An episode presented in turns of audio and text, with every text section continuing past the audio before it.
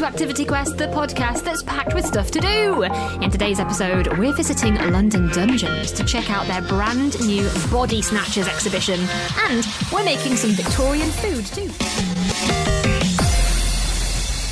My name is Bex, and every episode of Activity Quest starts with a Fun Kids presenter doing something awesome. Today, Dan is off to the London Dungeons to check out their brand new Body Snatchers exhibition.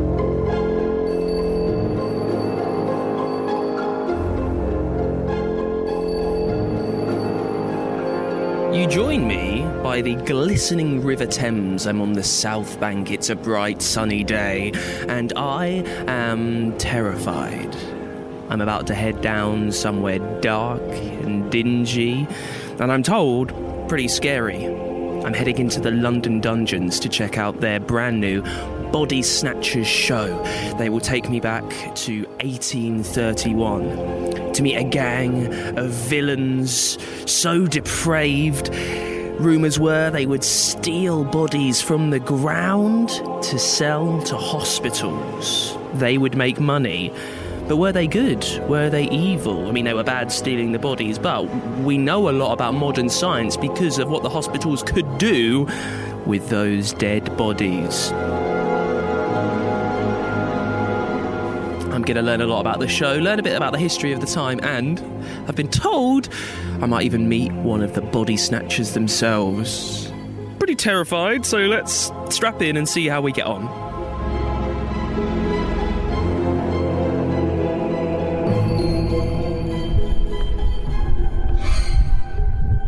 So we're with Quincy, who's working on the London Dungeons Body Snatchers show.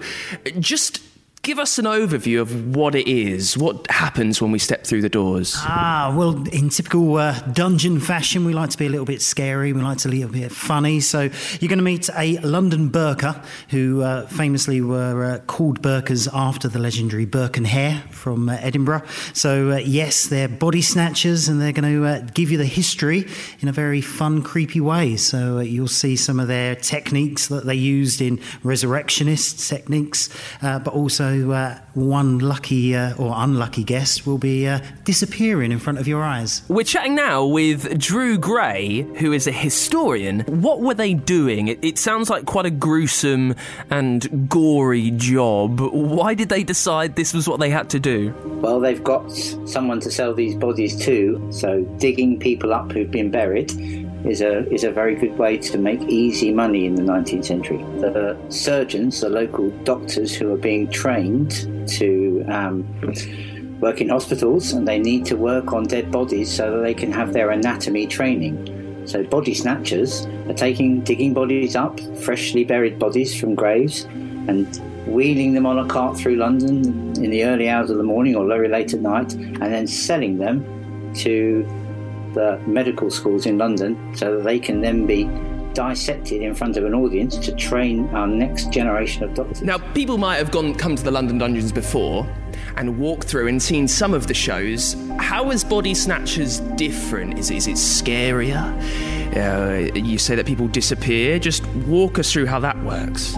Well, the, the room we have uh, the Body Snatcher experience in is after Sweeney Todd. So it's a room that we only have at certain seasonal experiences. So it's, uh, it's a room that not everyone goes in all the time. So, in comparison to other shows, uh, it follows the same kind of uh, spooky, scary, funny, uh, knife edge experience. But uh, this one, I think, has got that undertone of, you know, were they doing a a nice, good thing because without them, people wouldn't understand the human anatomy. They wouldn't get to learn what they uh, what happens inside the human body. So, uh, a lot of people think that uh, resurrectionists and body snatchers actually advance medical science. So, are they a villain or are they a hero? Is, is really the question. Well, it's not against the law to dig up a dead body in 19th century London. It's more a matter for the relatives of the people whose bodies are being dug up.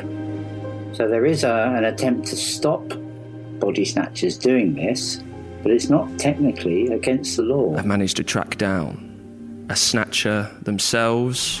They are stood next to me. I'm kind of sweating slightly. I feel a bit like I might not walk out of this with my body in one piece. What's going on here? How, how have you found yourself in the London dungeons? Why are you looking at these people so menacingly? Well, there's lots of fresh bodies to pick up on here at the London Dungeon. Lots of solo travellers. Okay. I'm come here on my own, so I'm a solo traveller as well. Just tell us what, why you got into this. What, why? There are many things that you could do in London to, to earn a living, to earn a pretty penny. Why are you snatching bodies? Well, it's a lucrative business and demand is high, my friend. There's only about 50 hangings a year, so, well, the hospitals, they can't get their hands on the bodies quick enough. So it's when I come in and uh, help them by providing more of what they need. Now, I want to give you a chance to defend yourself. Um, were you maybe duped into doing this? Is there is there some some master ringleader who who is telling you what to do, or is it just you? you? I am my own woman and I am my own boss. I lead a team of people, and we provide the most amount of bodies for the hospitals. You mentioned the hangings earlier. Um, are, you, are you at all worried of how you'll end up? I mean, sitting this close to a quite a sinister creature, I sometimes worry for you that maybe things won't turn out that well. They'd have to catch me first. It's been a, a I won't say a treat. It's been it's been an experience, Eliza. Thank you so much for, for body snatching, I guess. It's a really fine line between making things scary and not absolutely terrifying. that means people never want to come near London again. How do you work that balance? Because I love scary things, some of my mates don't, so maybe we don't kind of do scary things together. How do you tread that line? I think when you look at uh, our audiences, there's, there's a certain part that craves that scare, craves that fear, but also in a safe environment. So, you know, at no point are our actors going to touch our guests, but for the guests, that always plays on will they, could they, are they. So there is, you know, a, an element of fear that they create themselves as they go around. And I think we just enhance that with our atmospheres, our sound effects, our, our you know our smells in certain shows, and and the, the, the actors really heightening these characters to be fearful, but again, all very safe, all very careful. And what proved their undoing? Why did they have to stop? Well, they got caught for killing um, a, young, a young person in in London. Um, they got they got found out and they got arrested. Um, they got put in prison and put on trial, and then they got found guilty of that, and that ended their their criminal career um, rather abruptly because they then became executed themselves.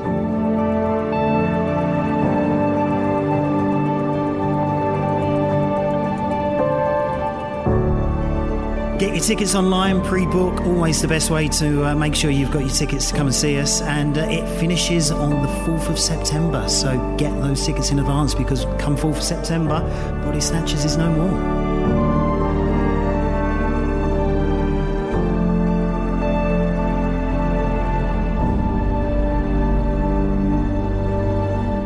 So I've just stepped out of the London dungeons, found myself a quiet spot. I travelled back through time uh, to see their new Body Snatchers show that they've got there. And you really are run through all the key moments of London's more gruesome and gory history. You start off in a boat, travelling towards Traitor's Gate. 500 years ago, when Anne Boleyn lost her head you then see the start of the Great Fire of London. You see what happened with the plague and the rats through the water. Uh, you get to meet Guy Fawkes as he's preparing to blow up the Houses of Parliament, which gives us bonfire night and fireworks night over here in the UK. And then you meet the body snatchers. You join them when they're grave digging. I've loved learning all about this part of history that I didn't really know too much. The show absolutely stank, by the way, but in a brilliant way that I think you'll really love. They've managed to bring to life all the different smells of London over the last 600 or so years. The sulphur, how eggy it was, how much it smelled a bit like toilets that you might find somewhere. It was brilliantly terrifying and terrifyingly brilliant as well. I absolutely loved my time at the London Dungeons. Thank you to them so much for having me to hear all about the body snatchers.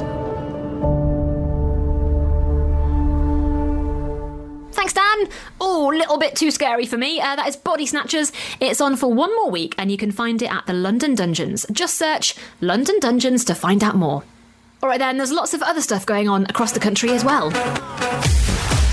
Thanks, Bex. Yes, discover a world of animal adventures right on your doorstep.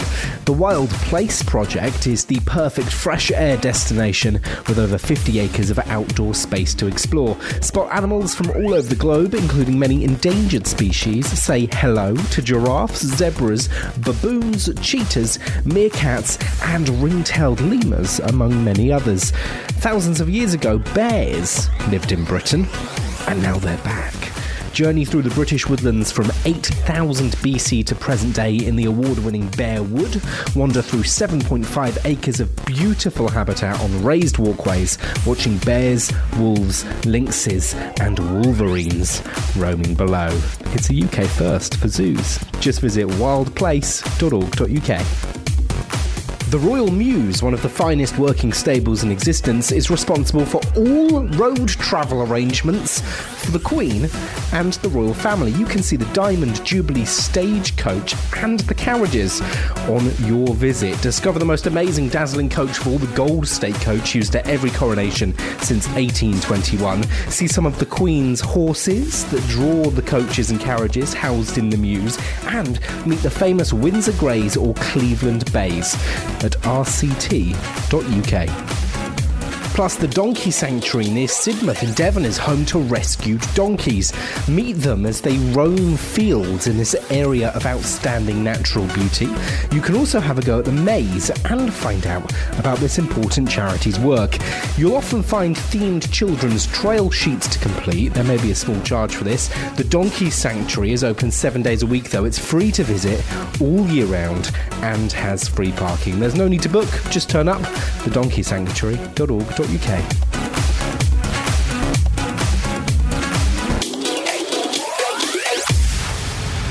Thanks, Adam. Remember, whatever you do, we want to know about it. Head to funkidslive.com slash activityquest and you could be in a future episode. We've launched a brand new feature where you can actually record messages and send them in to us. It's super easy. All you got to do is tap the big red button, record your message, and you can appear in a future episode of Activity Quest. You will basically be my co presenter. Tell us where you've been, what you've got up to, who you went with, or give us a step by step tutorial of something you have made at home. Just now, uh, we heard gruesome tales of Victorian Britain, but how would you like to cook like a Victorian?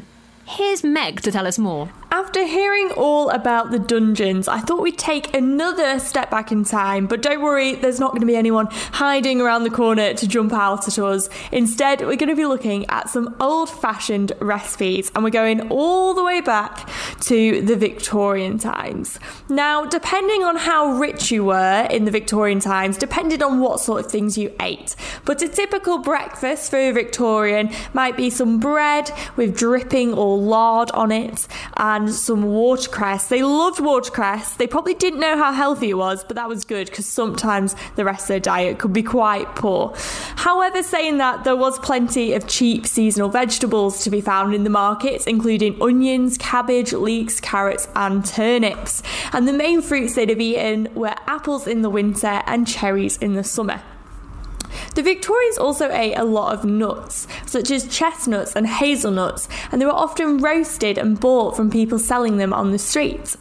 Now, meat was relatively expensive, so only rich people would have eaten meat. Instead, normal people would have eaten a lot of fish and seafood, things like herrings, sprats, eels, oysters, mussels, and cockles. They were all really popular, as well as cod and haddock, which you probably have eaten today as fish and chips. So, today I thought we'd do a recipe using eels and oysters. How does that sound? Hmm, doesn't sound that nice, does it? Probably not what we want to do. Plus, oysters used to be really cheap and now they're really expensive. So, how about we make a dessert? Yeah, I think that sounds better too. Something nice and sweet. Um, the Victorians actually invented things like afternoon tea. They invented three course meals and they invented loads of cakes and puddings that we still eat today. They invented the Battenberg cake and the treacle tart, which is what we're going to be making today.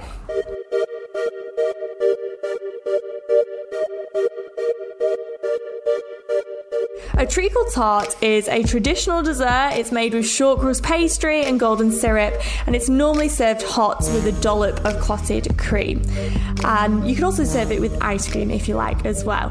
Now, you might have heard of a treacle tart before in one of my favourite books, Harry Potter. It was Harry Potter's favourite dessert. In fact, he loves treacle tart so much that when he's in the presence of a love potion, he smells treacle tart. So you know that it is a good dessert if it comes approved by Harry Potter. So for this recipe, you're going to need pie crust pastry. You can make it yourself, but for making this really easy, I've pre-bought mine. You'll need some heavy cream, breadcrumbs, the zest of a lemon, and lemon juice. So the first thing to do is get an adult to preheat the oven to 190 degrees. As we are going to be in the kitchen today, make sure that you've got an adult to help you. Then you want to press the pie crust evenly into the bottom of a 9 inch pie plate. You might need to roll it out. Mine came pre rolled, which made it very simple. So I'm just going to press that in so it's nice and firm. And then the next thing I'm going to do in a separate bowl is I'm going to mix one cup of golden syrup, a quarter cup of cream, one cup of breadcrumbs, the zest from one lemon, and two tablespoons of lemon juice. And then I'm just mixing these together in a bowl. And it's quite thick, actually, so it's a bit of a workout. I feel like my muscles are going to be like Luisa from Encanto by the end of this. It's a good workout for the muscles. Another reason it's always good to get an adult to help you so you don't have to do too much of the heavy work, the heavy mixing yourself. Once you've mixed that all together really nicely, you want to pour it into your pie crust and just make sure that it's spread nice and evenly. Then get an adult, put it in the oven for you for 35 to 40 minutes. You want the filling to be set when it comes out of the oven. Then cool it slightly and then you can eat it. Uh, here's one that I made earlier. I'm going to taste it. Is so delicious. It is really sweet. Um, I might put a little bit of lemon juice in mine more than I'd already put in because it is so sweet. But if you like sweet things, you'll definitely like this. It's safe to say the Victorians really know their stuff when it comes to dessert. Now, who fancies trying some random eels in a pie? Mm, that doesn't sound so good. I'll stick to the Victorian desserts, I think. Thanks, Meg. Remember, there's loads of episodes of Activity Quest that you can go back and listen to any time you fancy. If you're after some more suggestions, just scroll back in your podcast app and pick an episode you like. Whatever you do and however you do it, tell us at funkidslive.com slash activityquest. And remember to rate, review, and follow this podcast wherever it is you're listening to it. I'm Bex, and this has been a podcast from the UK's children's radio station, Fun Kids. Listen to me on your DAB digital radio, online, on the free Fun Kids mobile app, and on your smart speaker. Just say Play Fun Kids every weekday from 4pm. See you soon.